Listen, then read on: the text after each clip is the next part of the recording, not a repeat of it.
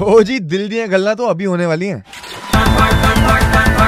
Super hits 93.5 red FM पे कान फाड़ के मैं हूँ करम। गरम and with me in the studios is Rohit Saraf जो इसके पहले दिखाई दिए थे डियर ज़िंदगी में और अभी हिचकी में रानी मुखर्जी के साथ वो दिखाई देंगे। वेलकम रोहित क्या हाल है? I am very good thank you how you Rohit मैं एकदम मज़ेदार हूँ। ये तुम्हारा पहला रेडियो इंटरव्यू है। जी बिल्कुल। तुमको फीलिंग कैसी आ रही है? पहले बार रेडियो इंटरव्यू में आए हो। बहुत बहुत बहुत ज़्यादा एक्साइटेड हूँ। और मैं थोड़ा सा नर्वस भी हूँ but that's alright I think. It will go well so I am really really excited okay आप मुझे बताओ कि आप इससे पहले डियर ज़िंदगी में यू हैव वर्कड हाँ how did you get into acting acting में आपने पहला कदम रखा कैसे exactly a lot of youths would know that I've actually done a TV show before this, which was Uh-huh. five years back. I started acting क्योंकि मेरे पापा चाहते थे कि मैं हमेशा से एक्टर बनूं Wow. मतलब ever since I was two years old, he always wanted me to become an actor. बहुत अच्छा दिखता है मेरा बच्चा, so I want him to become an actor.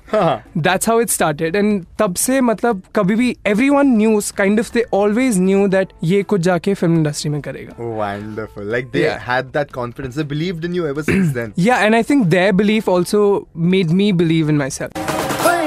ओ जी हिचकी के तो अमेजिंग वाले रिव्यूज़ आ ही रहे हैं। लेकिन रोहित सर आप जो मेरे साथ स्टूडियोज में है, उनको मैं पूछने वाला हूँ कि इनको भी फैंस के किस किस प्रकार के मैसेजेस आ रहे हैं? आप वो करम के साथ उन सुपर हिट्स 93.5 रेड एफएम बजाते रहो।